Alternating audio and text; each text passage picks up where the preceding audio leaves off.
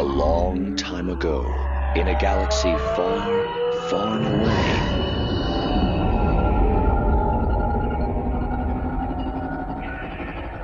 You're listening to Star Wars Beyond the Films, the official expanded universe podcast of StarWarsReport.com. There is a great disturbance in the Force. That's right, Whistler. Welcome to episode 251 of Star Wars Beyond the Films, your Star Wars discussion podcast, your podcast of legends, as well as canon, your ticket to that galaxy far, far away. Our episodes broadcast on the Star Wars Report website, Second Airborne Division of Podcasts at www.starwarsreport.com. Episodes can also be found on iTunes, Zune, as well as Stitcher and Spotify, and right on our own Twitter and Facebook pages at SW Beyond Films. Hey, but enough about how you got here. Let's get this show started. I'm one of your hosts, the defender of the EU, the champion of the multiverse, the bipolar Star Wars fan, Mark Hurlman. And with me, like the reputation of evil that precedes the Sith and their attack on the Republic, a man with a timeline and a doctorate of fun stuff, our own Dr. Jim Lahane. I wouldn't say I was evil, just misunderstood. Not a doctor of evil, right? A doctor of evil. Yes, yes. I haven't seen that movie in forever. I know, I know. I was just making comments about it because I'd seen somebody had posted some funny, uh, more political things, but it was like, oh, that's a great line for an Austin Powers movie. Uh, but man, how have you been? Like, I, I, I feel like it hasn't been as long between recordings this time around. no, um, I, I was super stressed with work uh, through August, and um, we had actually recorded right at the beginning of September or end of it was the end of August uh, when like stuff was piling up on top of other stuff, and once the end of August hit, all my work basically ended. And so it's uh, I've been on a forced vacation uh, apparently, and so I've been working on my own. I do a lot of uh, um, geology uh, related things, and so um, that's why geology related writings, and that's what I've been working on. Is uh, um, I have a, a website called Drunk on Geology that goes Yes, into the background. I was going to ask about that. yeah, it, was, it goes into the background of like geology themed alcohols and what the name means and how it relates to the the region where the alcohol comes from. And so, I, um, I recommend people go check it out. It's uh, I, I have fun doing it. And That sounds fun. Man, I mean, speaking of forced vacations, I mean, I, as we were talking about uh, north, uh, north, not northwest, all of the west coast is on fire right now. Northeast, west, and south from where I'm at is practically burning everywhere. Uh, we got Oh, yeah. smoke all around us. The studio, in fact, where I'm sitting right now, is smokier than normal. Um, so I apologize now if I don't edit out all my coughing in between because yeah, it's definitely uh, feels like you're living in smog-filled LA at the moment. Smokier than usual. What kind of level of smoke do you normally have in the studio? That's not good for the books. It's definitely not good for the collection. I was told to keep it out of the collection. well, we got some fun in store. So,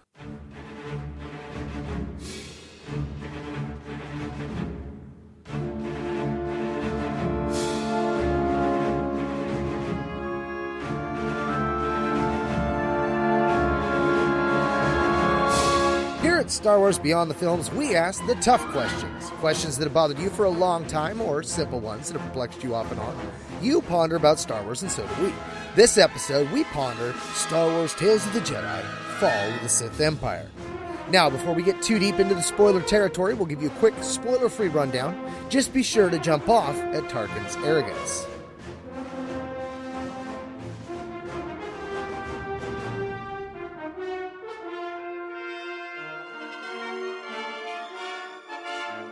The Sith Empire has rallied its forces for an all out battle for control of the galaxy.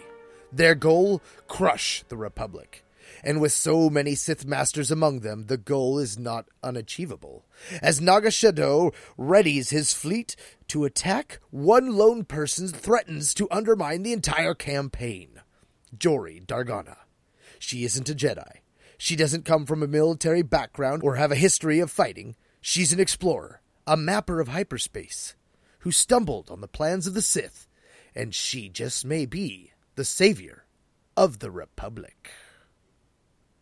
Now, before we get into the deep nitty gritty of our spoiler free review, we're going to talk about things like was it any good? Was it accessible? How was the art? And should it be adopted into canon? And of course, we're going to circle back around for a second pass on that one after we do our spoiler review. So, with that, Jim, let's jump into the nitty gritty. So yeah, uh, first off, I don't think we mentioned like who wrote and did all the comic stuff last time, so uh, probably should mention that now. Oh, yeah. Uh, um, both uh, the last Golden Age of the Sith and the Fall of the Sith Empire were written by Kevin J. Anderson uh, of the mostly novel fame. Yeah. Um, he had jumped back to do these. He took over the the. We probably mentioned this. He took over for uh, from Tom Veitch, who did a lot of the. Uh, oh my word! The- what is the name of this series again? Knights of the Old Republic series. I am. I'm going good today. No. it's it's not early at all. Um, and one thing I found interesting is like the artwork between the two series. You had like the zero issue is kind of its own thing, and we know we noted that that the art was completely different in the zero issue as the regular issue. Uh, but here we have in the the Golden Age of the Sith, the pencils were by Mark Heike, Bill Black, and David Jacob Beckett, with inks by Perry Mc, McNamee and colors by Dave Nestelle and Perry N- McNamee. I am massacring names left and right. Still doing Um, better than me. But the inter- yeah, but the interesting thing is that the those all the people that did the pencils on the Golden Age of the Sith shifted to doing inks on the um, Fall of the Sith Empire, and the pencils were done by somebody completely different, Dario Carrasco Interesting. and then the colors are different too by Ray Murtaugh.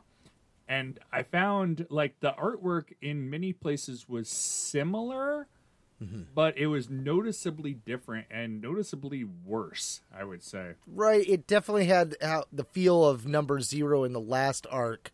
Kind of was how you felt most of this was across. At least that's how I, I perceived it. Yeah, there's like some parts that I'm like, okay, maybe the art isn't that bad. It's like it, it looks pretty good, and then you get to one page and you go, what has happened to this page?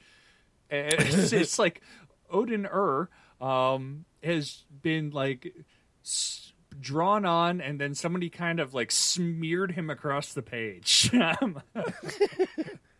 There were definitely moments where I was like, what's going on with the panel placement? Like there were a couple two page spreads that once I read it two or three times, I realized that I wasn't supposed to read, you know, all of the left page and then the right page. I was supposed to go over the top and then come around the bottom. I was like, uh, and there was a couple key moments when that happened where if you didn't read it quite right, it got a little confusing. I- but I think that I noticed that exactly too. I I would read a panel and I would go, I'm I'm I have no idea what's going on, and so I'd go back and go, oh, I read it in the wrong order. Right. It's interesting though that the pencilers swapped from the last one because I feel like the first arc, you know, Golden Age of the Sith was definitely a more sketched out type of art style. You could see the the line details and things, you know, the crisscrosses, the the horizontal lines, the vertical lines and stuff like that. Really a lot of shading with lines. You don't have much of that in this one. Yeah, Um, yeah, definitely. and, and I, I definitely think that that switch really shifted that. I mean, I, I think if you go from being a penciler to an inker, you're, I- it makes you wonder how you know the person that was doing that in the first arc, if they were one of the group that was doing the you know the the coloring in the second one, if they were just like really mad about the way the job was done. You know, like when you open a store a certain way and then someone else covers your shift for one day and you come in and you're like, what did you do? Yeah, too. I, I- I found it really interesting because it's like it's not one person; it was an entire group of three people that moved from pencils to inks. Like exactly, all three just shifted down, and I thought that was, I'm like, that's very interesting. And normally, I don't like the artwork.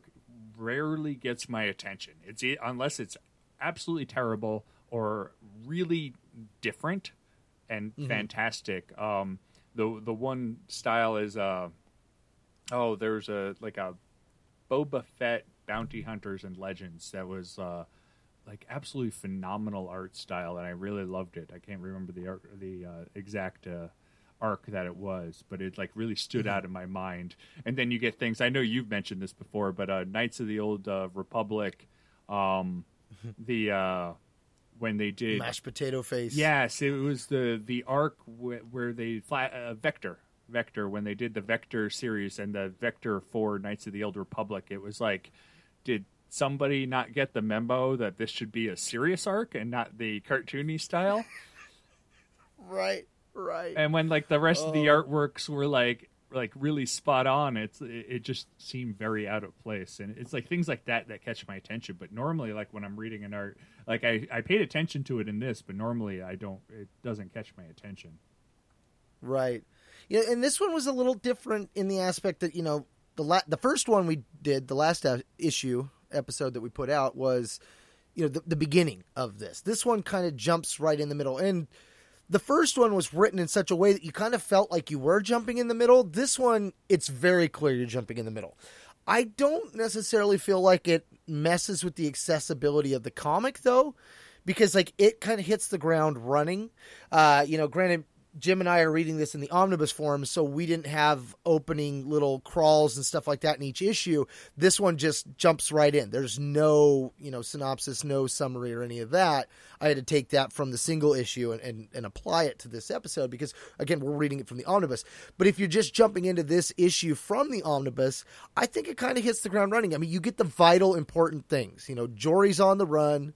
She's trying to bring a message that the Sith Empire is about to attack the Republic and from that point on that's her plot her struggle is getting to the empress Teta.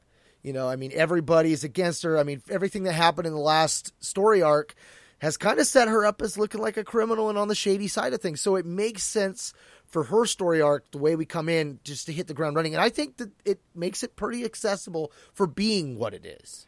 Yeah i don't know if i would say like because clearly the this is of the tales of the jedi series that's what i meant before um, of the tales of the jedi series this is book five and we're reading it as the second book um, chronologically. And i would say it fits as a second book or a fifth book but i don't necessarily would say it would be a good introduction point. Just because you're right it, it you're you're dropped into the middle of the situation of which most of that situation had already been set up in the first arc or the last arc um, as the case may be Right, which which gets us to something that we're going to really touch on here in a minute when we get into the spoiler issue is what we are calling the missing 10 years. Um, the last arc, Golden Age of the Sith, it launches around approximately 5000 BBY. And then this one is now 10 years later, which we'll really get into that in a second because that is something that popped up for both Jim and I. I was like, wait a minute, how does that work out? I mean, you think about there are some aspects of this story that still haven't been told. And like you said, this is actually the fifth one. But if you look at the overall narrative outside of just this small scope of Tales of the Jedi, you know, the background stories that have been put out there from games like uh, KOTOR, the Old Republic, and stuff like that, like there is more backstory for a character in the Old Republic who becomes the Immortal Emperor, who is actually functioning right now. Um, at this point, he's like uh, even about a 100 and uh, I think he's 113, almost 114 years old at the time of this story. When this story ends, is basically his moment to seize power and sets up the Sith Empire that Revan will later come and be seduced to the dark side for in the KOTOR games. So there's some elements of this that when we were talking even about the last issue, Golden Age of the Sith, and we were talking about how the fact that the Sith name and stuff was showing up, and, and again, it'll happen in this arc, and it kind of gets a little confusing. But if you think about the later added ons to the full on narrative of what's going on this time frame, some of that makes a lot more sense. Some of it doesn't. Uh, but we'll get into that more as we go forward. Um, I, I really think, you know, I'm conflicted on this one. I want to say it's a good story, but I think I come from that angle in the overall aspect. Like, I really enjoy this era, but I don't know if this story is going to be as good as the last one. I, I, I, I say yes, but again, I keep applying the overall factor, and I really like the layers upon layers of the different publishing and media and stuff that has really fleshed this era out. One of the things Jim and I were talking about before the show started is how when you're reading this story, there is no humans on the Sith Empire side of things. But if you look at the history of what's going on, that's not the case. I mean, even that character uh, Vitiate, that becomes the uh, immortal Sith Emperor, was a human, and yet he was living in, in one of the Sith. Um, we know that around the same time frame, uh, Omen and Harbinger from uh, Lost Tribe of the Sith and from Crosscurrent were part of Naga Sadow's army. When the battle that's going on in this book is happening, those two crews are going to get stranded, one on a planet, one in time, and their stories will be told later, but they are also a part of this Sith Empire, and they are very mixed breed. They're not all Massassi. They're not all Sith species. There are some humans. There are some interbred. And that is not something that you see in this story at this time. But those extra layers added to it adds to the mosaic of this time frame. And what I think is cool is because like we talk about this again before the show is there's a moment where Gav is put in charge of the Sith Empire and as a human, it seems very odd that everybody would be okay with it. And in this story, if you're only looking at the story, it is odd. But if you look at that overall tapestry of the fact that there were humans involved in the stuff and that the Sith knew of humans, they knew of the Republic, the Republic knew of the Sith, then it does make more sense. And the fact that he is put in that position of power it, it makes a reason for them not to question that because yes, there are humans in their group. There are humans acting as Sith lords. There are other people in in there that were outside the Sith species functioning in their society, but we don't see that in this one. So I like that overall tapestry of how it works, and I think that that definitely shades my is it any good when I think about the story. I think I have to really search my soul and only base this on the merits of just this one story, and that will be a little harder for me. But I think if I do, I think the reality here is this story isn't as good as I hoped it would have been. Yeah, I would say like uh, on top of what you had said that this is actually one of the most important legend stories right now. Like we're dealing with, um, we're what six years into the the Disney era of Star Wars. They rebooted canon. Um, mm-hmm. Legends is all but essentially dead except for a few instances. One of those instances mm-hmm. is the Old Republic MMO is still going on. And yep. this story is the basis, like the, the start of that storyline. It all begins here. I'm reading. Uh, I mentioned last episode. I'm reading the uh, the Old Republic Encyclopedia, which is told from an in-universe perspective. But oh my word, it is long and slow to read and kind of obnoxious uh, mm-hmm. at times. Um, but it does give a background on the, the Sith Empire and where the uh, the Sith Emperor too, and where does the Sith Emperor come from? And it, like you had mentioned, it he comes from this story. He's not in this story, but they use this story as his basis. And where this story ends is where his story kind of kicks off. And uh, yeah, when when they talk about the relationship between uh can't I mean I, I call him Vitiate, but he had a different name. It was like Tenebrae or something like that at this point. Which always he confused becomes... me because there there is a Darth Tenebrous, and uh, right, I, I, saw right. that I'm like that's a weird name to use for him when you already have a Darth Tenebrous to start with. But whatever. Right. well, and, and and with most Sith things too, the the constant renaming of characters too, which adds to it. But but when I saw that, you know, it was basically Marka Ragnos that had get, made him Vitiate and gave him a world and stuff, and that he was kind of just experimenting on that planet. Like it was an interesting way to put him in the narrative of this arc and yet keep him completely out of it. Like I think that's a brilliant aspect because this era here and and you go from the golden age into this one and and all the background stories that are overlapping and stuff i think that that's what makes the sith such a fascinating species in legends um, I really hope that canon does something really cool with the Sith. You know, we don't we don't have them being a species. We don't really know the origin of the order, as we mentioned in the last episode. I think that that's a cool opportunity that if they go back to kind of look at what happened before and look at what worked and how it intertwined and take the best ideas and do something new with it. Um, you know, I, I I've been very intrigued about that. And that is one of the things about this story that I loved is going back and seeing what that history was and how that narrative worked. And as the story goes along, you see the references to the Sith. And again, if, if you don't have that overall mosaic of what's going on in Legends, you're kind of like, well, why are they, how do they know if this is their first contact with them? Which it does. It comes across like this is their first contact. But the reality is, is no, they've, they've clearly had some other contacts with Sith and with the Sith Empire specifically. Um, and if you think about Dawn of the Jedi, we know that you know the greater public knew of Chiss and they knew of Sith and they knew of all these other species. So at some point, either something happened that they became you know lost uh, or or disassociated with the rest of the galaxy or they decided to isolate themselves. Uh, but somehow through that, the idea that the Sith were kind of like boogeymen definitely comes across. Even though you don't know what that connection was, you definitely get everybody's reaction to Jori when she mentions that the Sith Empire is coming. He's like, "Ooh, the big boogeyman's coming!" Kinda like they're like they're all mocking the hell out of. It. I just wondered. I just wondered if that was because she's making up these words that they these people don't know about. Right. Uh, like the, the Sith Empire is coming. It's like sure, sure it is. what, this is this big bad Sith. You say? And it could be played that direction too. I mean, that's that's the beauty about it.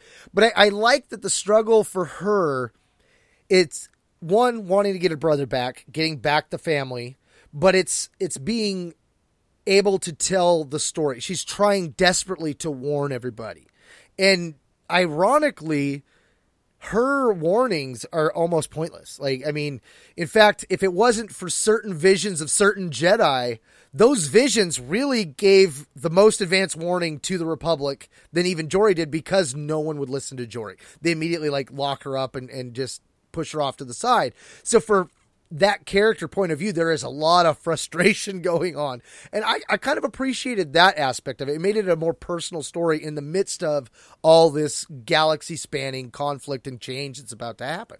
Yeah, I would say we don't. We can even mention like it was Odan-Urr's like vision because he had it in the last series. Like this is a, a continuation of the Golden Age, uh, where they went to Coruscant and tried to um, get the the Republic to do something about this, and the Republic isn't.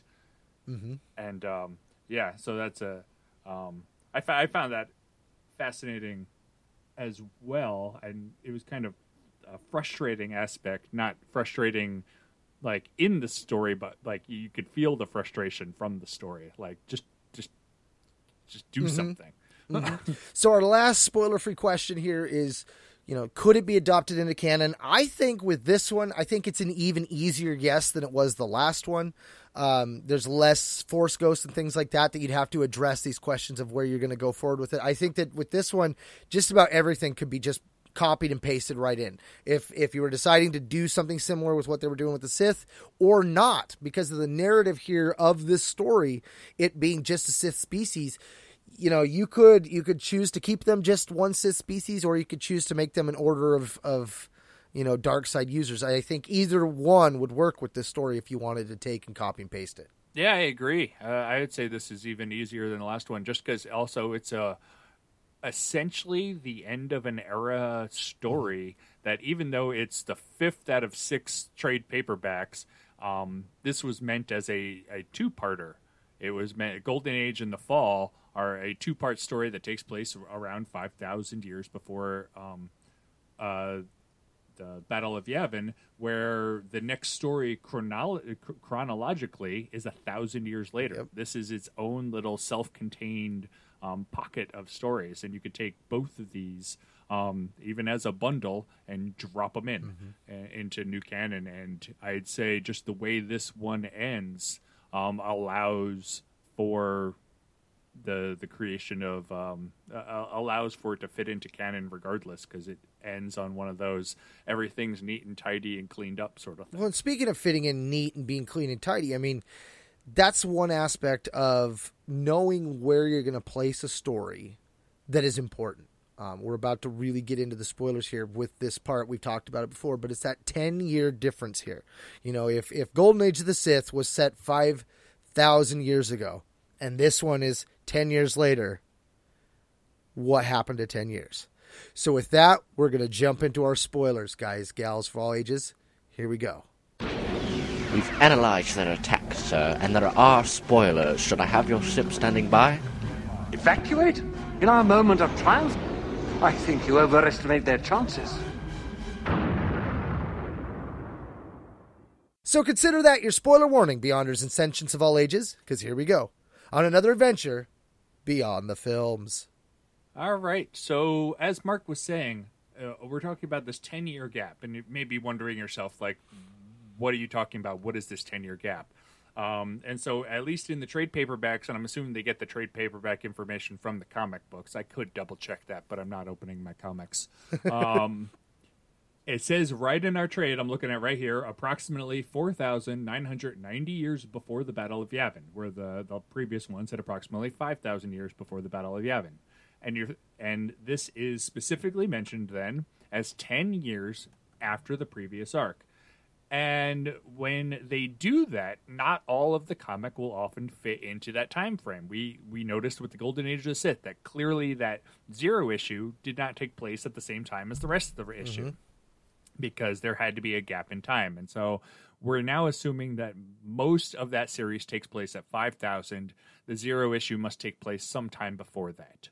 Well, where does this take place? It starts off immediately after the end of the last issue. Um, Jori just arrives back at uh, the Empress Teta system. She, it, I doubt it took her 10 years to fly there. She doesn't look any older. Yeah. Um, there is some narrative in this story that does lead to their being in the Sith Empire could have taken anywhere from one to two, maybe even three months, because there is a line where they talk about they had an opportunity to appeal the court's ruling on what was going to happen to their ship and Sissix.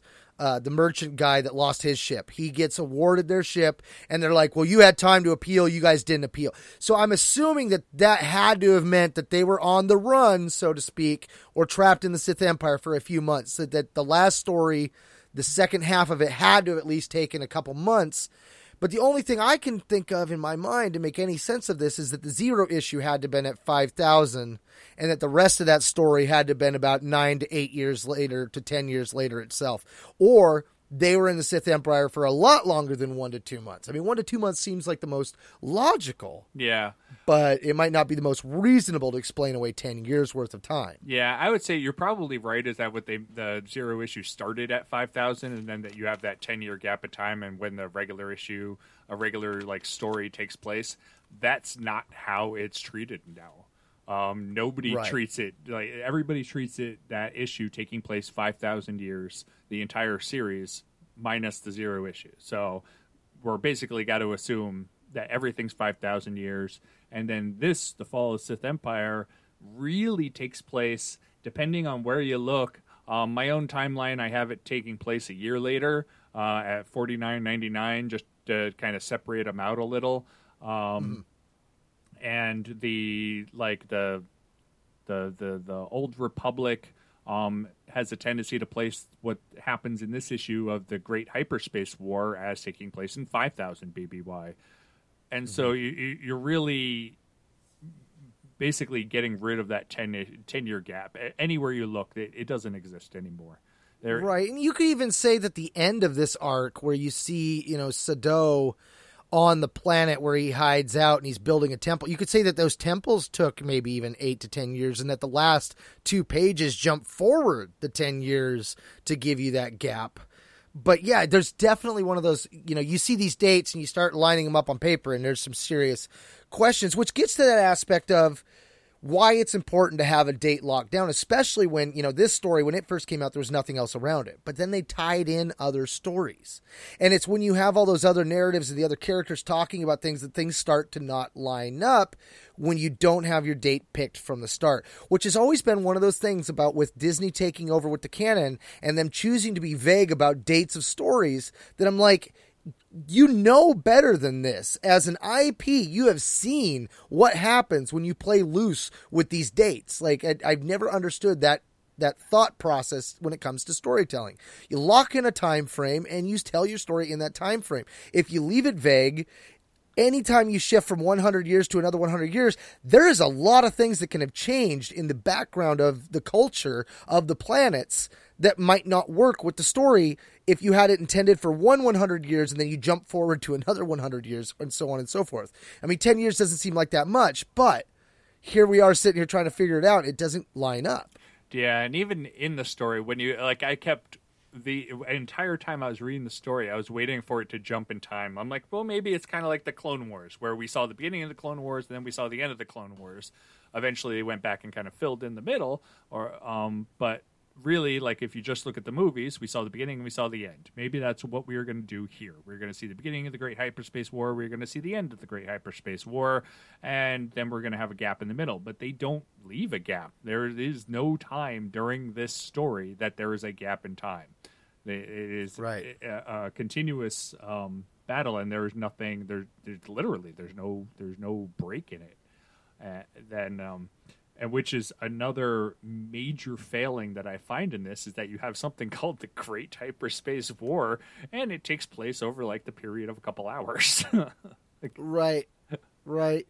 And and I think that that too is the aspect of the added layers because when you go into the uh the stories for Omen and you go into the stories for Harbinger, they're looking for what's called Lignan crystals and it's essential to the battle of of uh it Kirrek, which is where Odan-Urr is fighting during this whole battle. Um, you know, because the battle is taking place on multiple worlds and multiple sectors and multiple sections of the galaxy. So I mean in that regard, if you assume that when that battle goes down that there is more time frame there you know there are aspects that you could take time and, and stuff and, and start pulling dates out like okay here's 10, 10 months or or you know three months what happened here. And like i said when you get to the very end and you see you know Jori come into the empress's chamber and you see what's going on with Sadow and everything you know you could be like okay well five years have passed and you know slowly whittle away that 10 years in that regard. But it takes somebody looking at that thinking about that and plotting that because they just didn't from the start. And that's definitely one thing that i will say is is a a flaw of this type of storytelling. I mean, when you when you're trying to do that over layering aspect, it's important that you have the dates right. Yeah, and, and like yeah, like I said, my biggest issue is that they tried to cram too much into too short a time period, and it's a thing that is constantly reoccurring um, in canon and in legends. Is that they try to take these major events and cram them down into one storyline instead of letting them live and breathe as their own separate things.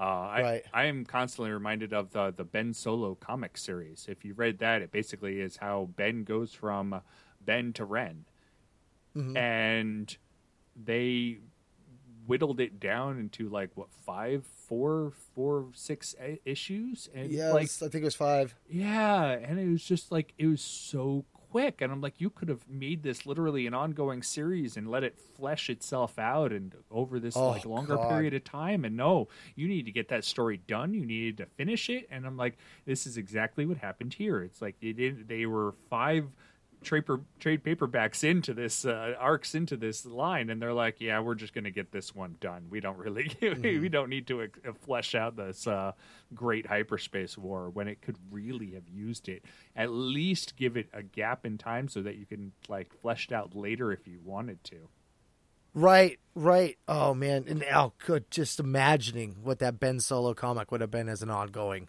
Oh, that would have been so good. All right. So look, All right. looking at the fall of the Sith Empire. Uh, basically, like I said, we are jumping back into the story. When we last saw Jori, she was fleeing from the Sith Empire, uh, basically by Naga Shadows, Shadows, Shadows, whatever we want to call them. Um, Nagas. We'll just call them Naga uh, Naga's uh, prompting because he, I guess he, oh, he needed her to trace the direction back to the, um, back to the Republic because they didn't know how to get there, and I'm assuming they didn't know how to read it off their ships because they Right. they they constantly mentioned that it was locked into their ships that they can't lose their ships, and I'm guessing that the Sith just don't know that technology, so they needed her to go back and be able to, to track her back. And so she arrives back in the Empress Teta system. She tries to get a um, an audience with the Empress Teta when she is immediately arrested uh, upon just arriving back in the system and contacting the ground. They're like, "Oh, we remember you. Here, come fly with us." And they they immediately arrest her. And so we have two storylines essentially going on simultaneously. We have her storyline and we have the Sith Emperor Sith Empire's storyline where um, uh, Naga is getting ready to invade the Republic and kind of prompting propping up Gav, who Gav is a real pain in this series. He's like, you you said there no be no blood spilled. Yeah, yeah, no blood. I'm just gonna take over your entire republic, and there'll be no blood spilled. right, right. He is pretty quick to side with Sadow, and he, I mean, he's like, "I'll do it for jewelry," and I'm just like, "Dude, you're being an idiot." Like, I mean, and- and of course, you know, Sadow's also bribing him with gems and things. Like, I, I had to kind of question, like, everything I know about the Sith. Gems aren't just gems, you know. Like, they imbue gems with dark side powers. They use them for amulets. Like when you see him dump a bunch of those gems into Gav's hand, there's a part of me that's like, I wonder if one of those is affecting him. You know, because Gav's making a lot of really stupid, stupid choices, and he's not thinking things through at all. Because, like you said, the whole being peaceful and no blood spilled, and, and, and I like the fact that he's like, we're gonna need more blood. He's like, blood? Is it not like that? Like, yeah, it's like literally calls it out, and and you're right. Like I would say, the simplest explanation is that Gav is just a moron. Mm-hmm. Like there is no other explanation for this. Like like really how many you literally just came from a system that was in a war for quote unification and how many people died during that war that you just came from and now you're like basically spearheading a new unification system you don't think you think this is going to go smoothly like what kind of moron are you right? I mean, so bad that, that my son's named Gavin, but I've never thought about the fact that there is a Gav character. I, I would never associate this Gav with why I named my son Gavin. No, I named my son Gavin after Gavin Darklighter. this guy, this Gav is not very smart. This Gav, I want to make sure my son never hears of.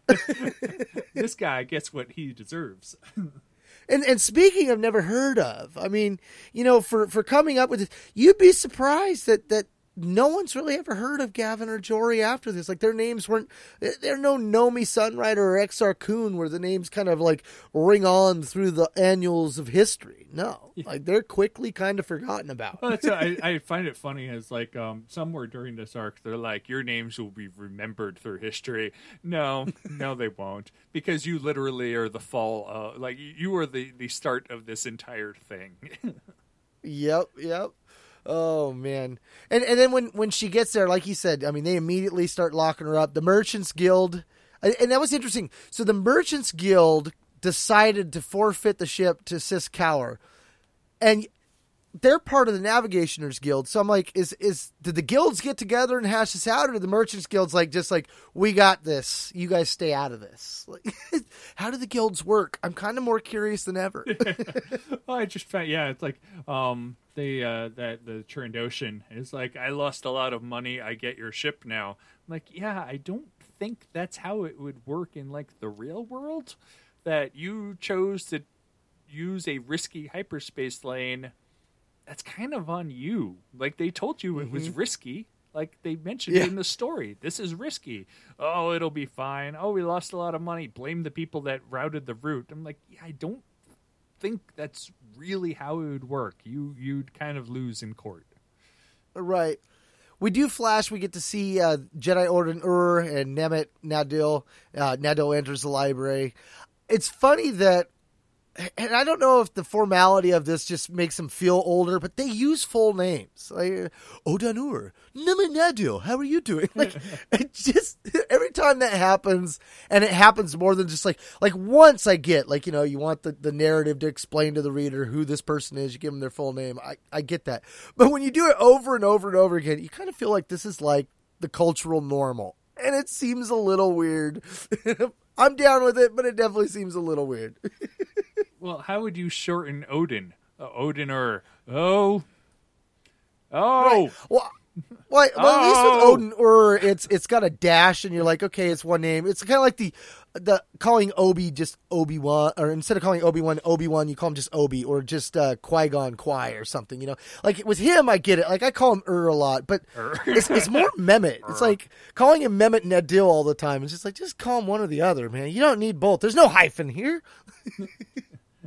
call uh, it's just master. Call him by master. The ships, though, I would say the ships of this era are definitely weird looking. You know, they've got that real bulky kind of uh reminds me the most of Mandalorian technology. Like everything you see of old ancient. I mean, granted it's all in the same time frame in the art frame, so that's why I draw to that, but most of these ships I naturally apply to Mandalorian technology. Like they all have that basilisk kind of look to them, like big, bulky, all sorts of stuff strapped to the outside. And even the Sith ships, like they got all this hardware and stuff, and then they've got big panels on the outside, almost like Jabba skiff kind of thing. Like they've just put the armor plates on as an afterthought. yeah, I'd say out of all the ships, I, I, still I really like the Starbreaker 12, which is Gavin Jori's ship. Um, I, I, I, find that design pretty cool. They they clearly spent the most time trying to design that, whereas you're right, the other ships are kind of bulky, and it's um, mm-hmm. I I can see where they're trying to tie it into like the Star Wars we all know, but it's not terribly working. Like the uh, the um, Empress Teta's uh, military ships kind of have an X-wing Tie fighter kind of like bug feeling to them. They have like an X cross, right. but the the wings are curved backwards, and yeah, it looks uh, more insectile than ship, really. And right, it's a hard bridge. But what I what I find interesting is a lot of the structures and everything of this time frame is very Egyptian feeling. You know, lots of pyramids, lots of ancient stone structures, mm. and yet with that you've got space flight, you've got technology that's so advanced that they're able to leave the planet and stuff. And yet at the same time, like, you know, I mean, that's basically the premise of Stargate. you know, I mean, the Egyptians had alien technology. They were just, you know, people were landing. Like, there's always been this idea that old ancient stone buildings and, and being able to build of that nature allows you to have a technology that's definitely far more advanced. So, it does it feel too far off to see them living in these stone structures and being like, yeah, they can go to space? Like, there's nothing inside the buildings that say that this is an advanced technology and advanced civilization that would have spaceships.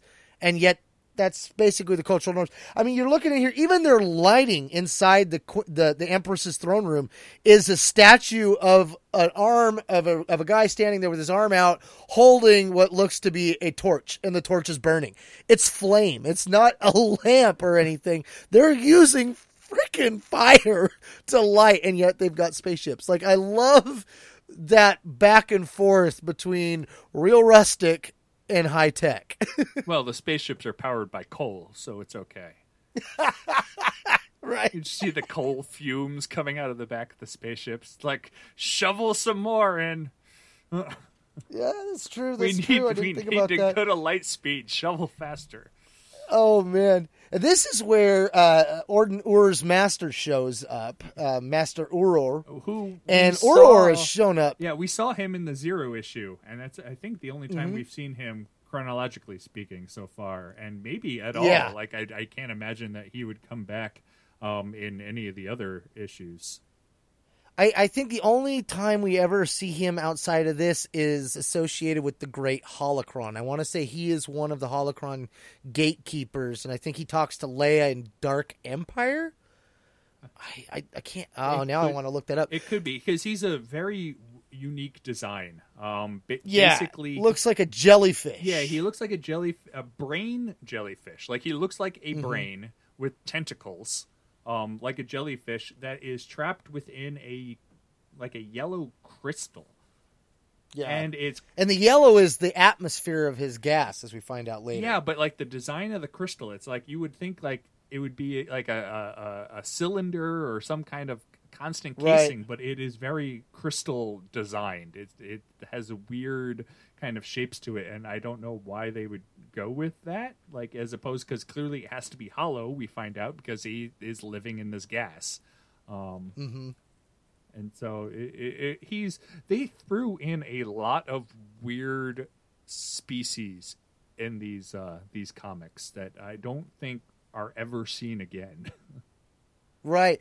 And and I like too that in this moment this is one of those things where you kind of get the feeling like the Sith might have been known more cuz he like Ur has been having dark visions. He goes, "I know you, my student, and I know you. Two have been having dark visions. Across the reaches of the galaxy, through seas of dark stars, rivers of whispering black shadow from the Republic's ancient past, evil history. We had thought forgotten. And what's really cool here is there's a panel where it shows kind of like the nebula the Sith planet's in, and uh, Sith uh, crest, his tattoo on his forehead, is in the nebula. I think it's kind of a cool touch. And then you see in the midst of the next scene some of the ancient Jedi that got banished that ended up breeding with the Sith. He goes, I know of your attempts to ward the assembly on Coruscant, Odan-Urr. You thought your mission was a failure, but others in the audience heard you. Other Jedi Knights. The Republic has grown and expanded for many generations, encountering no worse than a few interplanetary squabbles and civil wars. But if we should confront the fabled Sith Empire, we will continue a war so great, so devastating, it can cross the fabric of hyperspace and conflagration spanning the galaxy. So, I mean, they, the Sith Empire Conflag- is known. conflagration. Yeah, I, I'm not saying that right. Yeah. Conf- Conflag- conflagration. conflagration. I'm like, what word? I'm looking at the word. I don't know what you said. like, where are you putting these letters in? I, I just I don't understand the whole the whole fabled to them. Like this is again proof that there is a lot of story opportunities to be told in Legends. I mean, because somewhere along the line, we know that from Dawn of the Jedi, the Siths were a species people knew of, so their empire would have been known of. At some point, they went from being just a regular people to, to somebody that you kind of want to keep your eye on. You know, like we don't trust these dark siders. And somewhere along the line, they got that status, and it was before the Dark Jedi had left and bulked up their forces. I would say, because you get the feeling that when the Dark Jedi went and joined them, no one really had a clue that that's what happened. You know, like this is the this is the first time we're getting a feel of the Sith Empire with a little Dark Jedi backing. yeah, that's a. It's it has the same feeling as like when Yoda says only two there are, and you have that like clearly you got this information from somewhere. They, you're right. That something came out that uh, these people exist, and yeah, that that could be a story in and of itself of where did where did they figure this out? Because theoretically, the Sith Empire is like a, a quote a landlocked. Uh, landlocked system that is very difficult to get into or out of which is the only reason i can explain for them like not having any contact within this wider uh, galactic republic is that nobody can get in there and they can't get out Right. And another cool aspect of the story plot, you know, is that the Empress, through her unification wars, is actually in the best position to handle this threat. I mean, you know, she even mentions that the Republic doesn't have the ships, whereas she's ready to be a bastion to, you know, this wall for the Sith Empire to crash against. And she's even willing to send some of her ships off to help defend other worlds, which plays into the plot that the Sith are doing against them when they're using their ancient techniques and stuff. I, I thought that was a cool way of just explaining why Empress Teta would have such a strong military. And it works very well. Yeah, and so moving moving on with the story, we have Jori landing on the, the planet. She tries to appeal to help from anybody she can find. Nobody cares. Uh, the Arbra Arbra Arba um, Arbucks um, Arby's Arby's the Hutt. um, he he doesn't care, and he is terribly drawn. Uh, the first the first image of him is absolutely atrocious. Um, it gets better in the other ones, but it's like they didn't even care. And um, he he turns his back on them, and she gets arre- like I said, she was arrested and dragged and put into trial immediately. Um, apparently, they keep having these trials going on from all the uh, um, the unification wars, and she got bumped up to the head of the line and was immediately sentenced to the prison planet. And she gets kind of shuffled off without ever seeing the Empress Teta. I and I thought at that point too, with her going off to the prison planet, that that was kind of like a a waste of of the story. But now when I look back on it, it's actually kind of brilliant because later when all Sith hits the fan, as it were, those that fought in the unification wars on the opposite side that have already been tried and are on that planet locked up doing hard labor, they basically get amnesty if they fight against the Sith. and they send ships to go get the rest of them that are on that planet. And when everything looks bleak, they show up, and it's like the rallying call of support. And I didn't catch that at the first read. It wasn't until like right now, as we're talking about, that I really put the two and two together.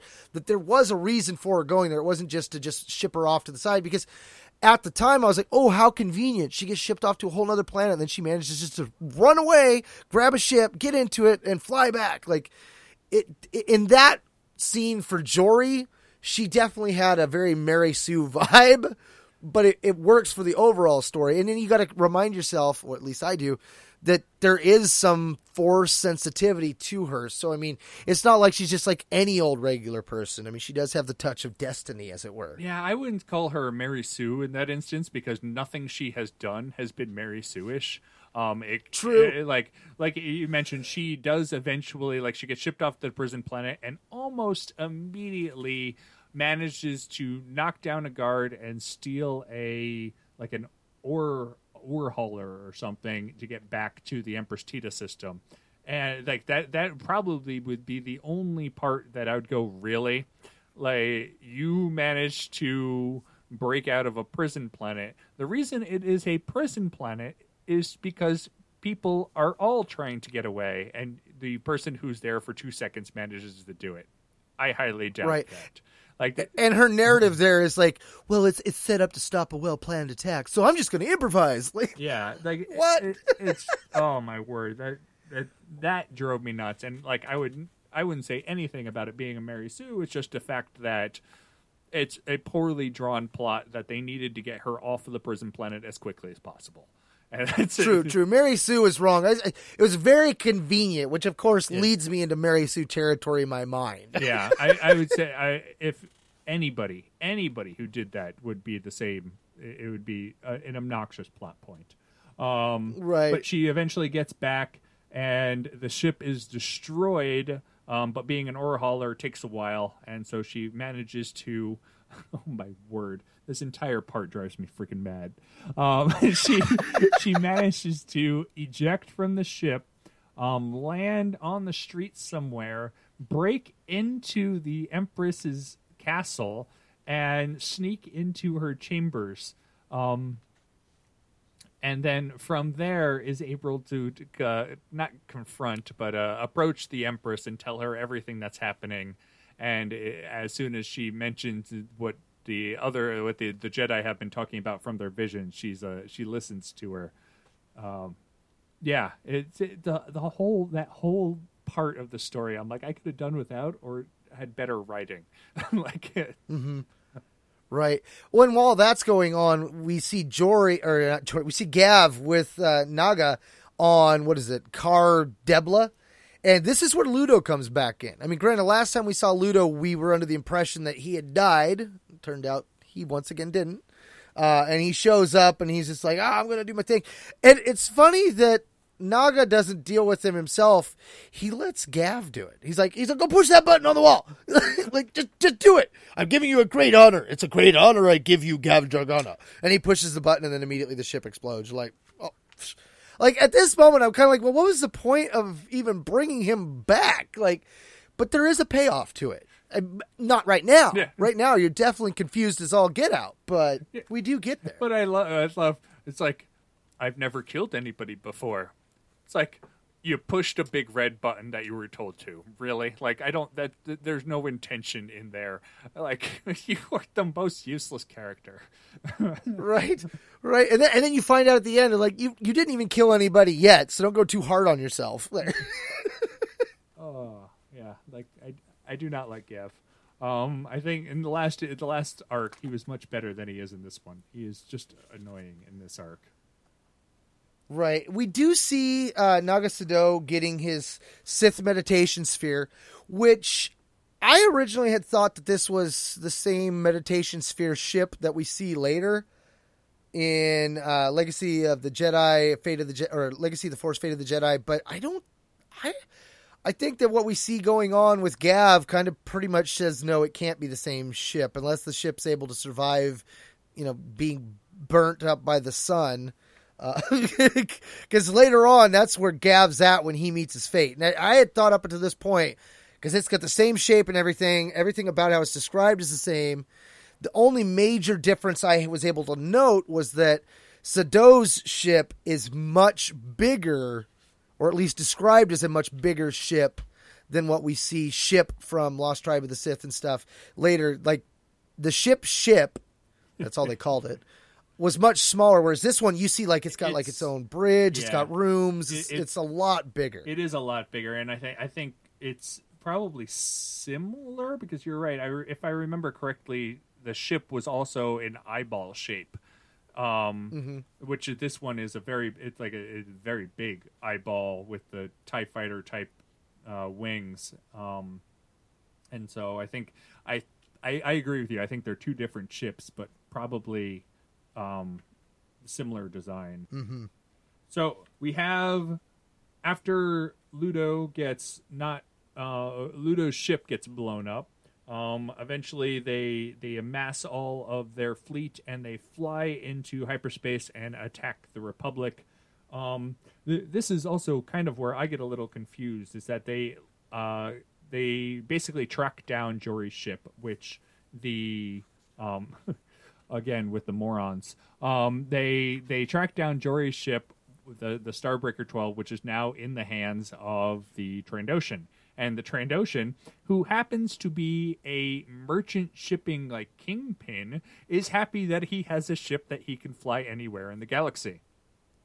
I'm mm-hmm. like, And he's actually not a legitimate Trandoshan. We're just using that for you guys following along because he definitely looks that way. In the Golden Age, they actually gave his his species a different Oh, I name, for- I but forget. for all intents and purposes, Okay. he might as well be Trandoshan. But we also get Gorm. Remember last issue, I was I was commenting how like we only saw him from the neck. Another, you know, there was always an, a Nelson thing from like Home Improvement. Oh, the monkey. We finally see his face. Yeah, he's got a monkey face. but yes, they. Uh, um, so he's off flying, which I still don't understand. Like, you are a merchant kingpin, and you're happy you own a ship. I'm like, don't you own lots of ships? Can't you go anywhere you want? But no, he's excited. He gets to fly anywhere. And when the Sith Empire uh, arrives, um, and immediately blows them up, um, and like, uh, Gav is like, um, horrified. He's like, "You blew up my sister," and he's like, "Didn't you see the readings? It was there were clearly no life forms on it." So or he says no human life. did it say no humans? I thought it said no life Yeah, yeah. forms. Where did he say it?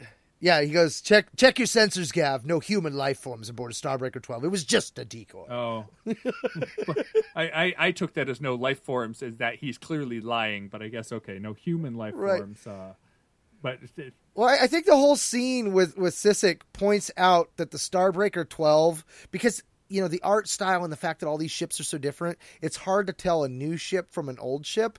I want to say Starbreaker 12 is kind of like a Corvette. You know, I mean, like because he's taking it out for a joyride. You know, and you don't take just any old ship out for a joyride, even a new one. You take out for a test drive. A joyride, that's a ship with some power. yeah, okay, I, I can see it. It's still weird. Um, Right. and uh, yeah, so the the entire Sith fleet arrives, and also immediately arrives shortly thereafter at Coruscant. Which, how did they find Coruscant? Is my real question. Like, yeah, Emperor's Teta system can be close to Coruscant, but that's still you got to get there. You got to know where you're going. Right. And that's what leads me to thinking that there was more interactions with the Sith Empire and the Republic of old. Because even when Naga Sadow is talking about the Republic, he's talking about them being, you know, not doing what needs to be done and all the like he, like he has information about them. And the only thing I could think of is, you know, they had information originally from when they had ties with the rest of the galaxy. Then they cut those ties. And then at some point, Dark Jedi show up and they inform them of what's been going on. You know, the Republic now has Jedi we've been banished from them. Rah, rah, we want to be on your team. Rah, rah. So I, I feel like, again, there's so much potential for a really good story there to have built up why the Sith hate the Republic so much and why the Republic is afraid of the Sith. When at this point, they really haven't shown us any reason for that. But clearly, there is a story that was untold. Yeah, and yeah. So moving forward, we have this giant fleet, which we find out a little later is not as giant as we originally thought. Um, Naga Sadow is using his Sith meditation sphere to project a larger army and larger fleet than is actually there. And so this is probably the largest um, use of force powers we've seen uh, up until this point. Um, and pro- probably one of the largest ones because he's projecting this between systems too, uh, across the entire. Um, you had mentioned earlier that uh, um, the the one planet that they were searching for crystals um, is actually mentioned in this series, and that they they're they're fighting on the Empress Teta system, Coruscant, and that one other planet. Was it? Uh, Yeah, Kirrek, Kirrek, I think yeah. is what it's called. yeah, and so that you had those those three war fronts um, that they specifically call out. I assume there within this storyline there were no more, but that doesn't mean you can't add more later.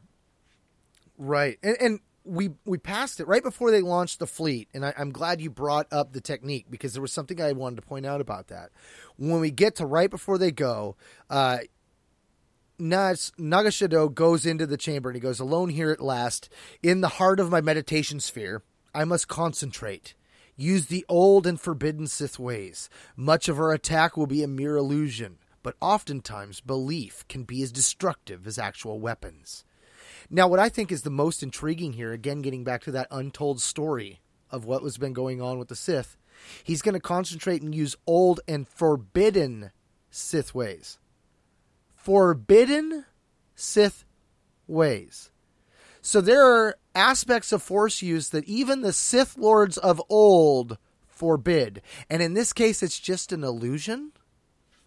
Like, what in the hell is so bad about using a force illusion that it that the Sith Lords have banned it and made it forbidden? Like that to me, you know, it makes me think of Darth Bane and the whole reason why he came up with the rule of two because of all the infighting. It had to have been something with infighting, right? Could you imagine Sith Lords using illusions to almost wipe each other out at some point, or almost even wipe out everyone else? Like maybe that kind of an infighting is what caused the Jedi to help lock them off or whatever. Like, you know, maybe they created, you know, these pathways that made it hard for them to get out. Or, or like we were talking about, uh, uh, Gav and Jori in the last one about how the navigational system, how if you point outward into the outer galaxy, it should be easier to travel. Well, not if someone put up some, you know, blockers in a sense. What if there was a reason for all of that? And I truly think that there is just one hell of a story that could have been told if you picked up all these little threads and interweave them together into a story. I just, oh, there's just so much stuff here at the surface that you could just, I, I feel like we're just taking a brush and we're Indiana Jonesing it over some bones here, man. Yeah, yeah, I, I, I agree. It's probably like if it's forbidden Sith, it's probably because of the infighting, because all they had was infighting essentially. Um, Right.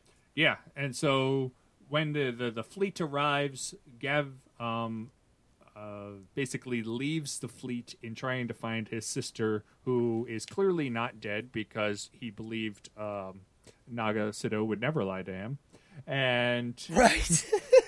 my word. Um, and so he's on the, the planet looking for her. He runs to Aarrba the Hutt, um, who immediately starts threatening um, Gav. And so his uh, Massassi warriors who are with Gav immediately kill the Hutt. Yep. And Waste no time either. no, my word, like it, the yeah, and that's when um, Jori happens to walk in and finds uh, Gav covered in Hutt uh, Hutt blood, Hutt goo, Hutt slime. It spit. He spits on him. Oh. Although it does look like blood because when he gets stabbed, It's- the blood's the same color. But I mean, when when like, Gav shows up, he spits on him first. But he's also dripping covered in this stuff, so that has to be the blood. right. But uh, Another moment right before that that I thought was really cool was when uh, Odan-Urr gives Jori a lightsaber. Not just any lightsaber, I noticed, even. It's a complete duplicate of his own. Like, everything about it. So clearly he had two identical lightsabers at one time, which I thought was an interesting. I don't know if he was like Palpatine, where he just had two exact same ones, just one was a spare, or if he was going with, you know, dual wielding. does he? But there's also. does he use a lightsaber later in the series? Oh. Yeah, he's using he's using the sister of that one. Okay, like I didn't if know you if look it was his that he gave her. Yeah, yeah, because when you look at it on 213, when, when she swings at the uh, Massassi that's with Gav, you can see how the handle is. And then a couple pages, on the, no, the next page, he's holding it in his hand. It's the same exact, Oh, okay. everything about it. It's, it's amazing that when I realized that that was the same coloring. But I also noticed that on the Battle of Coruscant, when it's all going down, you see the troops in the bottom of page 202 and 203 in the omnibus. You see the Sith troops and you're on Sadow! And you see the Jedi on the, on the temple steps. One of the Jedi goes, For a hundred generations, the Jedi have fought to protect the Republic. Cool little note. Hundred generations, the Jedi. Okay, I like that. But the same guy that's saying that has a different weapon than everyone else. He's got what looks to be like a force pike.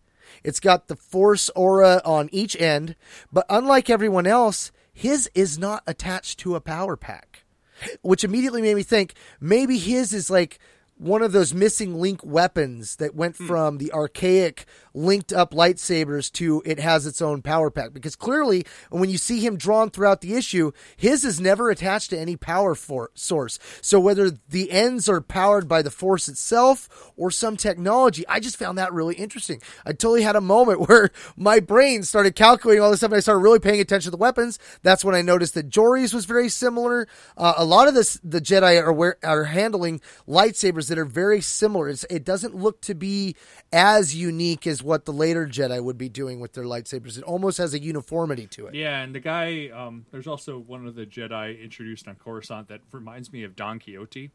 Um, he kind of has like the the the Mm-hmm. the knights or the the old knight from um, the the Indiana Jones, um, the one that kind of has the mesh. Right. Um, the, You have chose yes. poorly. Yes, he he is on here, and he has a, a lightsaber very similar to Odan-Urr as well.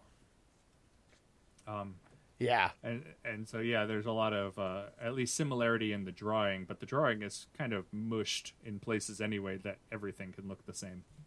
Um, Yeah, true that. Like it's just so weird. Like some panels, like the panel where Gav is covered in um, Hutt blood, is great, and then like you get to another panel and um, it's just absolutely atrocious, and it's like it's like it all it all over the freaking place. Uh, right. I liked the big scene which maybe it's maybe it's one of those pauses where you get a new issue. It's kind of hard to say where you're on Kirrek. You see Odan-Urr but then you see everybody outside as the drop ships are coming in. You see the temple, you see all the spears and everything. Very again, primitive technology they're using, even though they got ships and blasters and all this other stuff. And the guy's like, Ready men, here come the drop ships. Like, and they literally have sharp. it's got that classic moment. right. Right. And and dude, those drop ships when they come down have almost a very Yorth uh, uh was it Yorick the Yothor feel to them? Like they got that diamond like look to them. And when they open up the Sith beasts that they were, you know, gathering and stuff. When you saw Naga Sadow gathering all the various forces, you know, they talk about the other Sith lords and stuff, and you watch them bringing beasts in and everything. And at this time, you know, you know that he's using some, you know, Sith forbidden techniques and you know he's creating illusions, but you don't know if the illusion is the battle that's happening there at, at uh, Sinar, uh, at the Empress Teta system, or if it's what's on Coruscant, or if it's, it's on Kirrek. And then you find out later it's kind of like almost all of them, that he sent a little bit of forces to each of these locations and they were bolstered by the illusion. I thought that was kind of cool too. Yeah, and so after Jori she sees Gav um, supposedly murder the Hutt. We know Gav did not do that, but Jori doesn't. Um, it, it was weird. Like Jori confronts Gav, Gav kind of runs away, as opposed to telling her like I didn't do this. Um, like that whole situation was weird, and Gav basically runs back to the ship, and he flies the ship back towards um, the Sith sphere. Which and and this is something I want to ask you. The Sith sphere is at Primus Goluud. Yeah, I just caught Which- that now, but I thought we saw the Sith sphere is- at Coruscant. Right, right. And so it's like how did Naga Sadow A decide that this place would be a good place unless it was Gav telling him. And B, Gav knows this is an unsafe. So was Gav trying to kill Naga Sadow here and he was just being subtle about it? Because it seems like a very stupid place for Naga Sadow to choose to set up shop. I mean, he is literally right above where the last ship that Sisk had got destroyed. Oh, I didn't even put that together. That that that they were the the same location. Yeah. This is Gav's first uh, paid navigational route, the one that cost them everything, Yeah. and that's where Naga sets up. It's like, like if it was thought out by Gav, that would make sense. But it definitely is something that makes me stop and scratch my head. Like I get they're trying to tie everything back, but I'm question if they needed to do this. And then later there will be another scene where Naga tells his Sith, "We're going to jump back to the Sith Empire." And it looks like they just jumped to the other side of the sector, and you see the same sun with smoke coming off of it, and you're like, "Well, that's where the Sith Empire is and where all this stuff is happening is on completely other ends of the galaxy. There is no way in hell you'd be able to see that sun burning like that from the Sith Empire Yeah. after that jump. So like, Gav had to have told him about it. It says Primus Goluud, an unstable red giant star, a hellish place where Naga Sadow can control his forces to bring about the fall of the Republic. So I'm assuming it's something about the star that once he heard about an unstable red star, like maybe that's where, like, like obviously reading into the issue because it's not there. Um, but uh, Right. um, use the uh, use the unstable red star to to help control, um, like use that energy from the star. And there's a cool thing too, talking about energy and and techniques. You know, I've always said in Legends anything was possible with the Force. Uh, we see Luke create pocket places where he can store things and stuff like that. Uh, we later see uh, the Force transfer in in canon where Ben gives his lightsaber to Rey across stuff. Well, here in my meditation chamber, Naga Sadow says, I can see the galaxy in my mind's eye. I can visualize vast armies, powerful fleets, invincible warriors, and with Sith arts, my imagination can make them real. And I just, I think that's cool that you can actually create physical material out of just your force visions and stuff and make them actually become real. I think that's a pretty, there's a lot of implications that could have been uh, explored there down the road. yeah. So we have Gav arriving at the Sith sphere, um, clearly not on not intent on doing any damage whatsoever. Um, when he uh, fires on the Sith sphere, essentially breaking Naga Sadow's concentration, uh, which was his intention, and that is basically the the beginning of the end when everyone realizes Right. that nearly all the forces that are against them are fake. And so I'm I'm I'm assuming that the forces that were against them were real enough to actually feel like corporeal. Is that the word? Um, Yes. Like, like that they they actually had an impact. Um, because otherwise, like you'd find out pretty quickly that the giant elephant thing that you're shooting at, the bullets were going right through it. like, Right. Right. Well, and that's and that's where you know Naga Sadow says as long as he's doing it, they are real. But once he lost his, so it's like they're real as long as they're in the power. They're not something that he can create, and once it's created, it stays created. At least not through this technique, uh, which which is definitely an interesting thing. It's like one of those like kill the lead vampire and they all die kind of, Yeah. you know. But I definitely got the feeling that Coruscant of the battles, Coruscant being the closest to the core, Coruscant was the farthest flung spur of the battle. And I really got the feeling like out of all the Sith army dedicated to the fight, this had the least amount. It was supported mostly by the, the Sith technique. Because as soon as those forces disappear, this planet, it becomes a quick turn of the tide. Whereas, you know, Singar and even the other one, it's a little more fighting still, even though half the troops and stuff have disappeared. Yeah. And so from there, we basically have a really quick turnaround towards the end of the, the arc. Like it goes it goes from um Naga Sadow gets his ship shot to the end of the series very, very quickly. Um, so uh, Gav arrives on the ship and uh, he lands on the, the meditation sphere when basically uh, Naga flees the meditation sphere at the same time. Um, That was such a complexly ridiculous scene, though. Because, like, the way that Naga brings him over, it's like again, it just illustrates how stupid Gav Yes. is. Like, Gav, think of everything we've done together. Please come over here so we can discuss this, or we will battle it out man to man if that's how it must be. You have left me here helpless in my damaged meditation sphere. And Gav's like, I don't agree with what you've done, Naga Sadow. All the damage have, you've caused needlessly, caused all the bloodshed. And then, of course, he goes, Let us do this face to face, Gav. I have thought, I have taught you so much. You owe me this. All right, I'll come and I'll talk to you. It's like, you stupid. Why would you? Why does this have to be face to face, you idiot? Uh, My, my favorite part clearly- is when Naga Sadow calls him a gullible fool, and you're assuming that is just like on, like an aside, like gullible fool, kind of to himself. But it would be even funnier if it was to his like like over the intercom, like you're a gullible fool. I'm still coming. Oh no, I I, I thought even because because like you know you don't realize that Naga's there until all of a sudden you get to the end and he's like he's abandoned the ship. I've been trapped here, and you're like, how did he abandon the ship? He took your shuttle. You can't now leave because he took your shuttle. So when I see that gullible fool moment, I'm thinking he's in the hangar hiding himself, and Gav walks right past him, and he climbs right into the ship. He's like gullible fool. That's a, that, that, that's, thanks for the image of the mighty Sith like Lord crouched behind a barrel. Right, right, pretty much, exactly. 'Cause that's that's when I'm like, how did he get off? Did he just take his ship? Oh my god, that is so shady.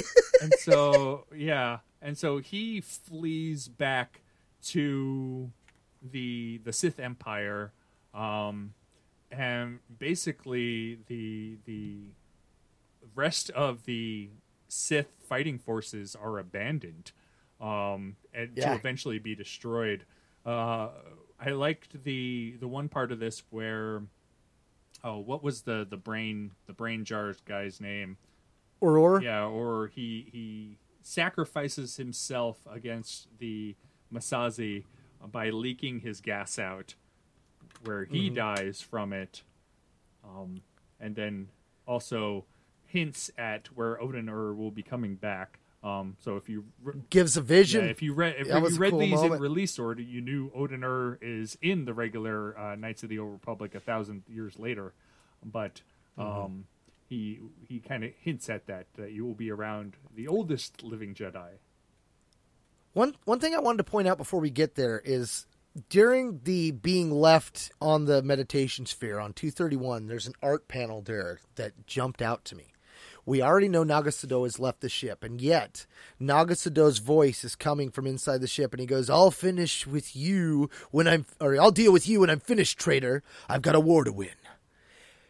It looks like one of those birds from Mortis, like the sister and the brother Oh yeah, that that's what's talking. Like that made me pause and wonder what the hell am I looking at? I assume it's just Like- a speaker, but you're right. It kind of has a bird shape to it.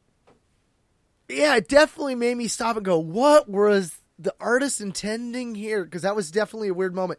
But then, you know, as you were mentioning on on Kirrek, I like the aspect of this because we know that the Force illusion's over. So again, you know, Coruscant had the least amount, but Kirrek and uh, Sin- Sinar or Singar, whatever the planet is that the Empress Teta's main planet is, Yeah, Sinegar. you know, you see all the troops coming down, and Odan-Urr is talking to his master. How can we fight against such an enemy? And you know, Ur goes, "How do we fight against any enemy with the Force?"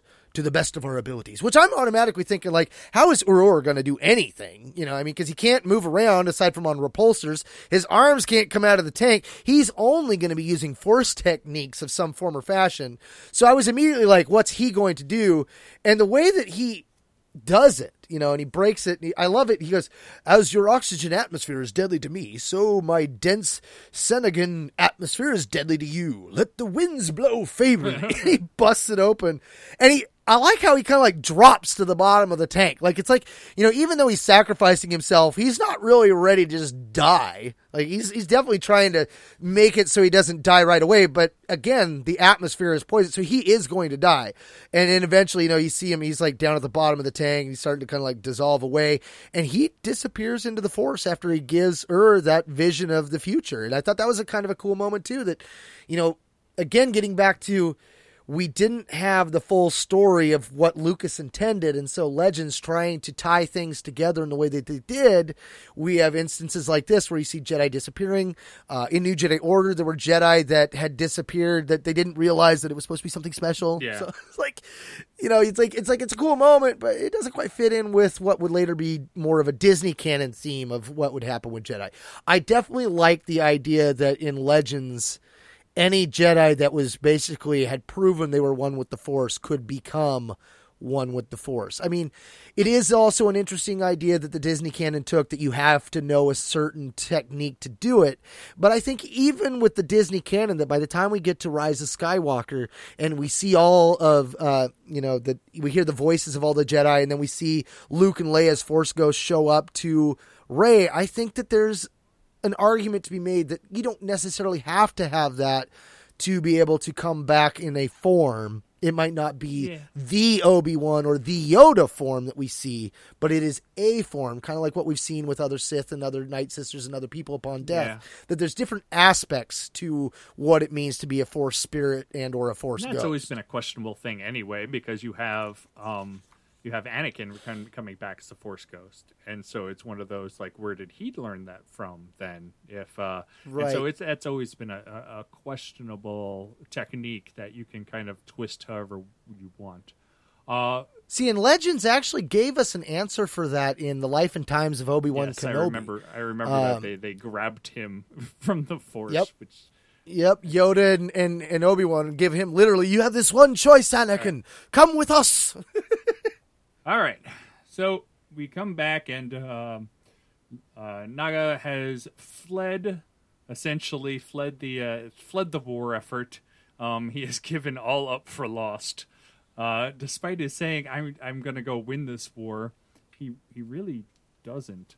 Um, he I don't even think he really tries. He Well, no, it, this, is right before he springs the trap. I mean, it is still an edge of hope. Yeah, he he You know? blows up the the sun that uh, is the um, that the meditation spear is around. I'm guessing just to kill Gav. Is that it? Literally his only. Well, no, he, he it looks like he uses Gav as bait. At least that's the way I saw it. Because he's like, yeah, you know, they go, it's a trap. And then he's like, a Dark Lord of the Sith does not give up so easily. No, it's an opportunity. And he unleashes. Like, because you're like, did he leave? Did he go away? And all of a sudden, Empress Teta and everybody shows up. So Gav and Jori are momentarily reunited. Gav can't leave the meditation sphere, and that's when he pulls the Palpatine, launches all the Sith lightning into the planet. And of course, you know, they know what's going on. Naga Sadow, how could you? We'll all be destroyed. And he's like, Yes, Gavi, you know exactly what I have done. And then he's like, Jori, Empress, all of you go! He's triggered the solar flares. The entire star is unstable. And like the way this is drawn at this moment, I'm not quite sure what exactly happens. You know, I mean, you, you, see the go nova, you see the meditation sphere, you see a panel with Gav going, goodbye, Jori.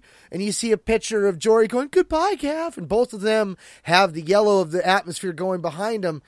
And you're like, did they all just die?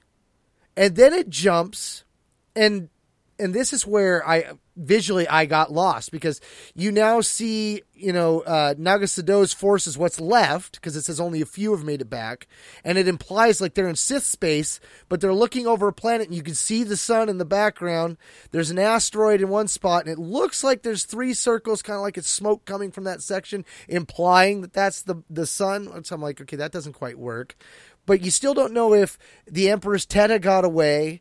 You don't know, you know, you assume Gav just died because there's no way he was getting off. So you don't know about any of that yet. You just know that a small group of Nagas people have survived. And that's when you find out, holy crap, Ludo is still alive. yeah, because, because Third I time don't know you've why, thought he's but died. He's still alive. right. I, Ludo Kressh, now hold the title of the Dark Lord of the Sith, as I should have since the death of Marka Ragnos. I staged my own death. I sent an empty decoy ship, and your weapon shot it down. You are so disgustingly overconfident, and while you were off with your foolish attempts at conquest, I gathered my forces. you are the greatest threat the Sith Empire has ever known, Naga Sadow, and you must be stopped. You are exiled from the Empire forever. And then they go into a huge battle, which it's basically the the end of what's been going on with the main battle with the Republic and this battle here that is the launch point for Cross Current and Lost Tribe of the Sith. Like we're at that pinnacle moment. All of this is going down right now. And it is an interesting side cross from Ludo Kressh that Ludo had taken over. So you know that in the Sith realm of things, he's now in charge. Naga Sadow's been exiled. So Naga's exile has already begun for the Sith Empire. It's just Naga's just now finding out about it. And Naga's still not going down without a fight. I assumed at this point, again, because of the art, that the ship that he has crash into Ludo's ship was his own, which it isn't, in fact. It turns out it must have been one of the other ships. But it looks like Naga Sadow grabs one of his own ships of his fleet, the few survivors, with the Force. You see him grab his Sith amulet and make a Force hand, and then the ship goes crashing into it. And that's how Ludo Kress finally yes. dies. So he kills Ludo Kressh for the third time. right. yeah. And um, at this point, the war on the Empress Teta system is wrapping up. Everyone's happy there. They're having parties and celebrating. And the Empress Teta uh, brings her own fleet into the Sith Empire, basically following following them back, and attacks them on their own empire. And the and Naga Sadow flees between two suns um, I think exploding the suns as he's as he's flying away, and making it look like he died, but the, he we know he does not die, and the the Empress Teta basically wipes out the Sith like completely. And they didn't go into it in this comic that much. Like I don't, I don't Right. remember him seeing it, but they definitely said that in the uh, Old Republic Encyclopedia that the entire Sith people were wiped out. Right. This was this was a brutal moment. I mean, I got the feeling from the moment that the dialogue stops on page 248 where you see the uh the people on the wrong side of the unification wars that are now on Empress Teta's side. It's like, "We fought against Empress Teta during the unification wars, but that was in the past. We must now create a time of peace, a time of rebuilding." And you see like the cloud with all the the Onderon fighters or whatever birds they are, and then it goes to the end of the Sith Empire. I get the feeling that at this point weeks are passing. Like this is, you know, more time has gone by than just we're picking right up off that battle. Like they catch back up to Naga Sadow, um, you know, that they've gone across the Sith Empire, wiping everyone out. But you're right, it's not in this. In fact, most of a lot of this stuff, if it didn't come from the timelines that came with the KOTOR game, you got this from RPG materials like and, and stuff like Jason Fry would put out and uh, uh, Daniel Wallace and things like that, and like the Essential Atlas and all those type of things. The the uh, Essential Guide to the Force, Jedi versus Sith, you know, those stuff had the tidbits of this because it's interesting when when you're looking up the timelines and stuff on Wikipedia. You can look it up by comics, books, media, or history when you go into history, there is a whole lot of stuff that is happening from 25,000 years all the way up to this point. And there's so much more than is in media. Because you go to the media and there's just like nothing. But you go to that timeline of, of events, it's just like, wow. Like, it's Legends is so thought out. It's insane. But so much of it happens off page. Yeah, yeah. That's what I I found interesting. Like one, this major galactic conflict um, that lasted yeah about six hours. Uh, like the Empress Teta needed to go in and basically um, genocide the entire Sith people, of which we have no clue whether it was one fighting force or she knows one fighting force on an entire system of planets, but we never see the Sith people again. And this Well, which is weird because like I, I guess that's where my, my knowledge of the old Republic game doesn't quite have things locked down because I know that there are Sith species and characters of the Sith species in that game, and I'm pretty sure that most of that game takes place after this fact. And I know that some, you know, because of what happens with Omen, Omen is the is the ship that ends up crashing uh, on Kesh and becomes the lost tribe of the Sith. The Sith species that was with them died out because they couldn't survive on the planet, leaving only the humans and the, the few non-humans left alive. So that explained why theirs died out. Uh, the Harbinger's crew jumped forward into the future, and they end up getting all killed off in that story. So theirs is wrapped up.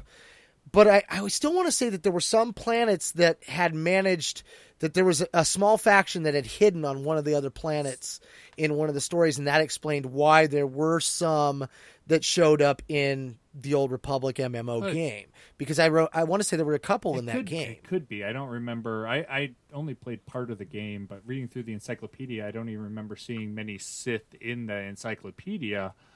Um, and, and like even um, Vitiate uh, had taken a large group of followers with him when he fled this basically this battle that we're talking about right now. He he fled yeah, it. This genocide. Um, he fled it, but then he killed everybody that followed him, I believe. Or mm-hmm.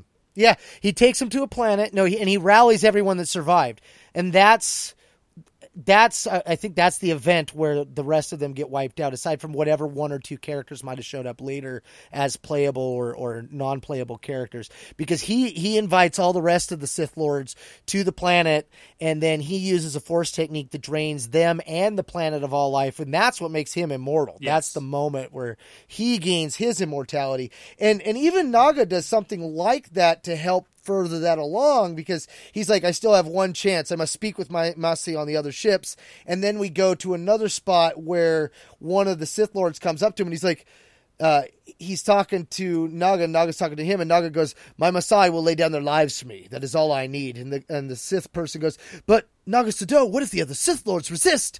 And he goes, "The Massassi we'll take care of it. And then you see, even as that guy's talking, one of the uh, Massassi starts stabbing the Sith Lords, and he goes, uh, all on ship after ship.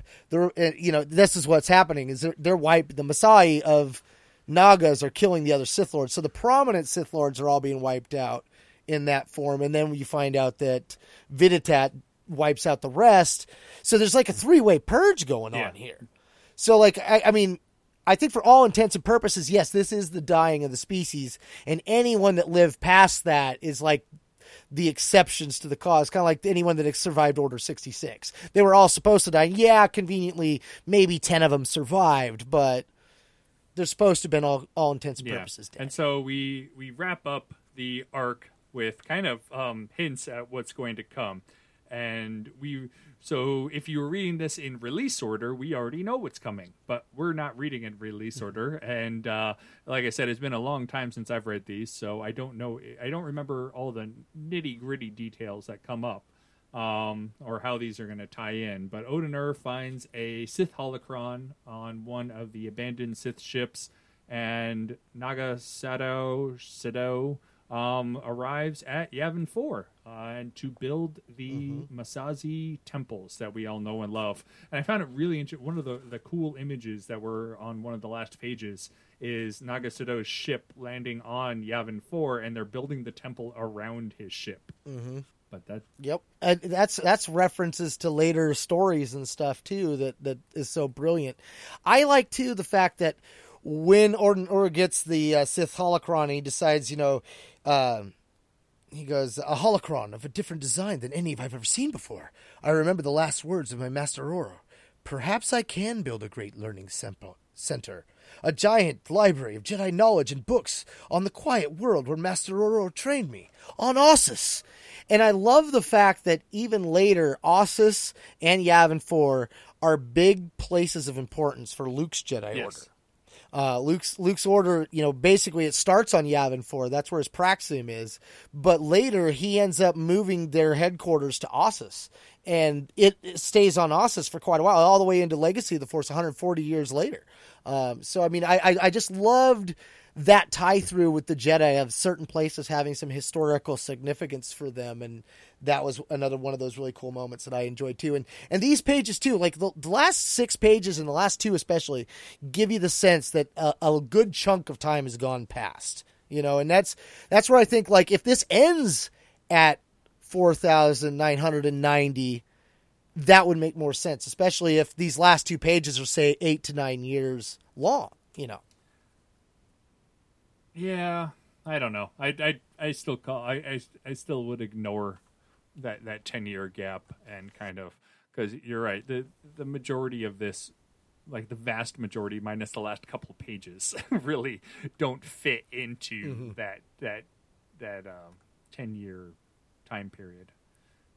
But even then, like you look at the very Right. last page with Jori, Jori looks like like her clothes are still like torn apart from the battle. Like she hasn't changed. True. And if it's been ten years, Now, girl needs to get a new outfit. right. And they never did explain where she got the scars. I mean, that was something too that I was always like, huh, how did that happen? Um, one thing, you know, and and we've we've loosely touched on it. It's it's kind of the random tie-in. How odd would it be for a ship being captained during all this by a former Jedi on the Sith side of things during the big battle on the three So worlds? yes, like if you go into like just reading this story straight through, and you were to go, so would a Jedi be able to turn over to the Sith during this time period? There's no time. Like, w- at what point Right. would a Jedi go? You know, I think I'm going to join those guys, and the Sith would go, "Hey, come on over here. We'll give you your own ship." That like like 15 minutes into the battle. Like it literally takes And- the battle takes days if you tried really hard, maybe months. Um, and that's about that. That's the longest I can stretch this out to. and and it's more the aspect of from the Sith Empire's standpoint because from what I know, and, and and just to fill you in, listeners, what I'm talking about here is the character from Cross Current, one of the main ones. He's a captain. He is a Sith Lord that was fighting for Naga Sadow during this. Uh, he was a once Jedi. He was a Kaleesh Jedi, like uh, General Grievous. And he went nuts working with the Lignan crystals and fled outside the galaxy. And like Gav and Jori, came across the Sith Empire. And somehow, along the time frame, because they don't tell you when this happens, uh, he gets uh accepted by them and becomes a Sith Lord and given basically some power. Uh, so I mean, so you've got that aspect. So like here, he shows up and his being treated under Marka Ragnos was a lot different than Gav and Jori showing up after Ragnos's death. So again, there are these tie-ins and stuff that happen. But it, yeah, it was one of those things like you stop and you think about the fact that there is a Jedi turned Sith Lord fighting that was de- definitely on that side of things. So again, there's that aspect of prior knowledge of the Republic that the Sith Empire had. First, you had the Dark Jedi coming, then you have this Jedi coming, uh, and then you have Gav and Jori showing up. But but they've had knowledge of it, and it seems like they had knowledge even before. There's a lot more happening in the backstory than's told, and it's definitely one of those aspects that I have always loved about Legends. That there was always so many things hinted at in the past, so many mysteries. Um, you know, I mean, we're not even getting into things like Centerpoint Station. You know, I mean, there's just so much stuff that's hinted about Jedi and the Order, and, and then what we did see with the schism, the other schism, the first Sith War, the second Sith War. I mean, the fact that there's so many versions of them, the history and the way it plays out is just so intricate. And the fact that even as we're reading this, as, as Jim says, this is the fifth issue, and yet it's the second issue in, in the way that this time is breaking out in the omnibus. It's just it's a magical thing about how legend storytelling is told, and when you add to the layers of your knowledge and how when you go back to these stories there's a lot more payoff because of the things you know you know like the things that we know about lord Vitiate the emperor or the immortal emperor uh, and how that ties into these things. It's not mentioned in this you know but we have that information which enhances what's happening in this because we know about that. And i think that that's one of the best things that legends has to offer to new readers as they explore is that there's levels of the storytelling. You can come back and reread this again with new knowledge and it's a new appreciation of the story. All right. So, what's your as a standalone story? What what, what are your thoughts? Like, uh, wh- where would you rank this? And uh, what what grade would you give it? as a standalone, I think the, the the number one thing this is going against it is the condensing of so much stuff. So I would probably say I'm going to give this one a, a 5.5. Um, it's it's definitely a solid enough story that it, it brings you in. It's interesting. You want to know more, and it, there's stuff you can learn before and after it that that can go there. Um, you know, I've said before, I the book that got most people into Star Wars for me was Star by Star, the middle book of the New Jedi Order. They'd read that, they were like, "Holy cow!" and then they went back and and filled in the gaps. And I think that this, if you're interested in Sith, this is a good story that could do that for you. You know, it's just enough about what's going on and how the Sith fell that will make you start to go, well, but if they fell, then how did they continue on? What about Revan? And then you start learning all that other stuff. So I, I think I'll give it a 5.5. Yeah, so when we were talking about the Golden Age of the Sith, I had said that I was actually pleasantly surprised with how much I liked the Golden Age of the Sith that I thought I didn't like it. I, I, I was under the impression like, oh, I didn't I didn't uh, really like it back in the past. Reading again, I'm like, oh, maybe maybe I was mis- misunderstanding my own memories of it.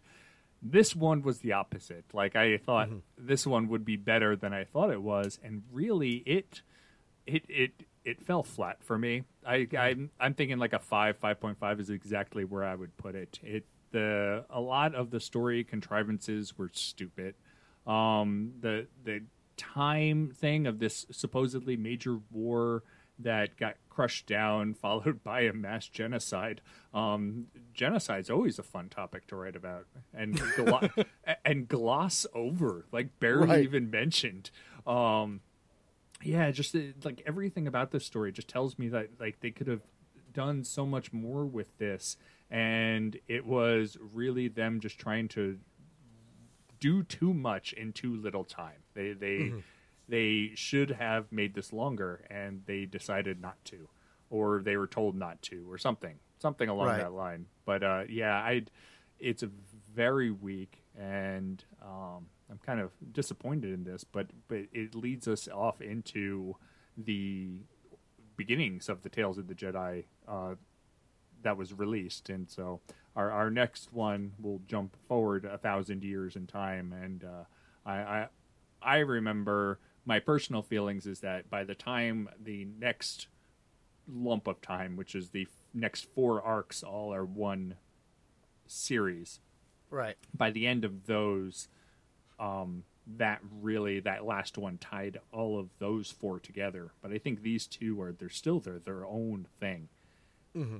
And I think so much more could have been done. And I think that's what future future legends work had done is to kind of try to fix what had happened here, and I, I, believe it worked. Like I believe they did. Like you're right, cross current and stuff. They added more to it. The Old Republic added more to it, and it fixed a lot of the issues that were here, or at least better explained a lot of things that were happening here. Right, right.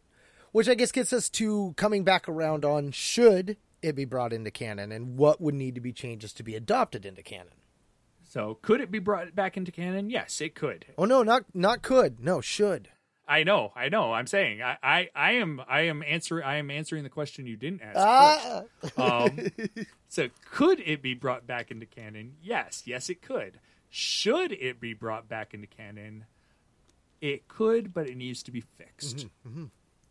And I think like I think something like this could be if they decided to do this and actually flesh it out to the point where it needs to be. They could change a ton of stuff, but you keep that that core of the Sith Empire attacks the Republic and eventually gets mm-hmm. defeated mm-hmm. and rooted out. I think that that story right there is a a great story where you yeah. have this hidden Sith Empire built up by dark Jedi that found them, and eventually they get discovered, quote discovered, um, and that brings them into the Republic, and they have this major battle that ensues. I think that would fit perfectly into the new canon. It, it's a, a more difficult one for me in, in the in the should realm. I mean, in the could realm, I, I think yeah, uh, but in the should realm, with what we have in canon right now, what we know of the Sith, I almost say no. Um, I almost say you should leave it alone unless you're planning on you know bringing in elements of the Sith being a species because that's like you said, Jim. There's going to have to be some serious retooling. You know, maybe yeah, keep the battle, the Great Hyperspace War. Um, but I don't even know if if you're having the Sith Empire come over. I think you would want to either fully address the question of did the Republic know of the Sith Empire because the way that this is wrote, it definitely sounds that way. Uh, yet it definitely comes across that this is their first time interacting. So you know we talk about that that story that wasn't told. So would you just flat out make it be one of those things where when the Sith Empire finds it, they do some scouting, they you know they they do some more planning and have a more strategic strike. Because the strike that happens in this, I definitely get the feeling that they had a lot more information about the Republic because of the way that they're, you know, they brought in the Dark Jedi and then they brought in uh, Sith Rrogon, the Jedi turned Sith Lord from Crosscurrent and all that stuff, and and those people bringing in additional information to help give them that overall picture, and the idea of what they plan to do with the Sith. I mean, if they're not going to go with them being a Sith species then there would be a, a, vastly different retooling needed to adopt elements of this for canon. I, I could see this being more like taking Thrawn from the uh, Heir to the Empire trilogy and making Thrawn canon, but nothing else about that series canon. You know, taking the, the conflict between the Sith and the Republic and, and having just about that be about it. You know, um, yeah, basically the the skeleton of the story but changing all the uh, the the. Right, right, and and you could still do a Ludo Kressh, and you could still do a, a Naga Sadow. Uh, you could still have a Marka Ragnos type character and have that kind of element plot there. I don't see that being a problem. But there's still a lot that I think that the story group and, and the Star Wars as an IP has to decide about what they want to do with the Sith because there's so much potential that they, you know, and so much room for creativity right now that once they pick a direction, it's going to immediately cut that potential in over half because you know. So they got to have a game plan before they go forward. Um, yeah. Well, my man, I, I don't know if you have anything else, but I think that about wraps it up. I think that is all my thoughts on it. I'm uh, looking forward to see how we we go forward from here. Um, because, like I said, you're gonna from here we jump uh, back in release publishing to the first of the Tales of the Jedi series, which really wasn't a series on at first because it was just like a, mm-hmm. a two issue comic that eventually got expanded to with four more issues, and that eventually became the first arc, and they built off another arc off of that. And so the the, the next um, the next arc is kind of one of those that's a uh, amalgamation of a bunch of other stuff, and so it'll be interesting to go back and see how some of the really early um, Legends comics uh, started to shape up. Mm-hmm. Yeah, that next story, what that's the uh, Ulic Qel-Droma and the Beast Wars of Onderon. Yes, um, a thousand years from now, and in fact, ironically, as of today in 2020, you can follow the story that's set between this story that we just talked about and the next story set a thousand years from now because the old republic mmo is set during that time frame when you're looking at the historical events it is full of things that happen but they all happen in that game so i mean the, the cool thing is is that game is still going on they're still providing new content to this day that era is still growing and there are things out there. I still haven't even learned up on all of it. There's just so much about that game that has happened. There's really cool timeline videos you can check out. Uh, there's cutscenes that you can see on YouTube.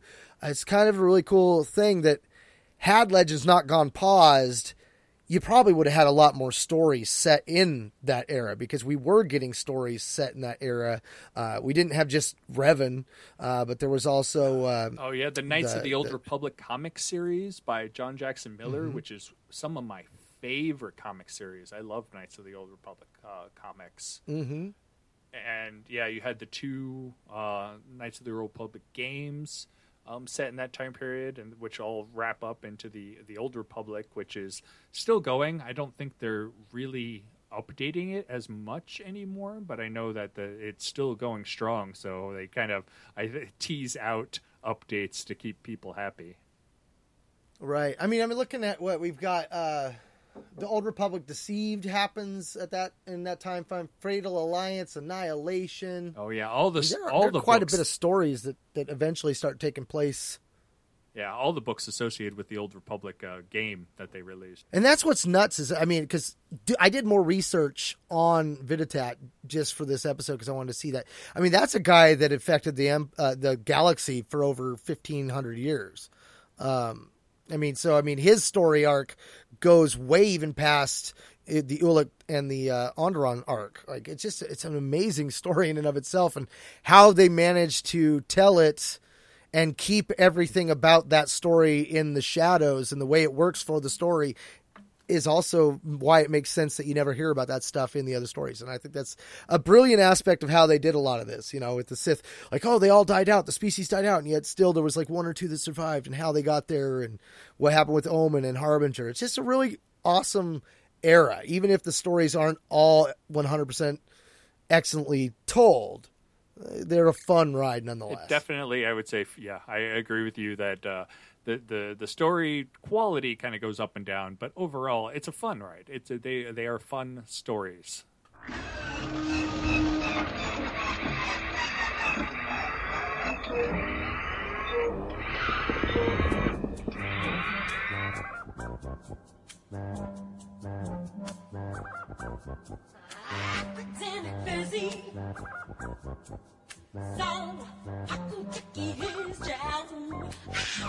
Now that about wraps up this episode of Star Wars Beyond the Films. We'd like to thank you once again for hanging around with us as we ponder on sharing our fandom.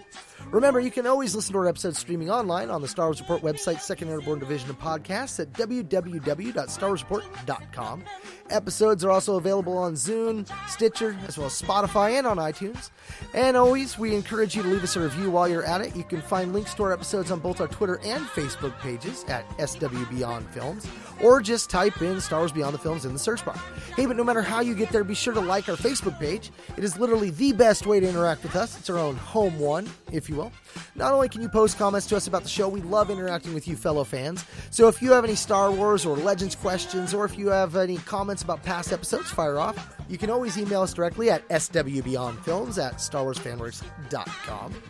And speaking of past episodes, you can find them all at www.starwarsreport.com slash beyond the films. Now, lastly, before we go, we wanted to mention to you our Audible trial. If you go to www.audibletrial slash Star Wars Report, you get a free trial run of audible.com to see what they're all about.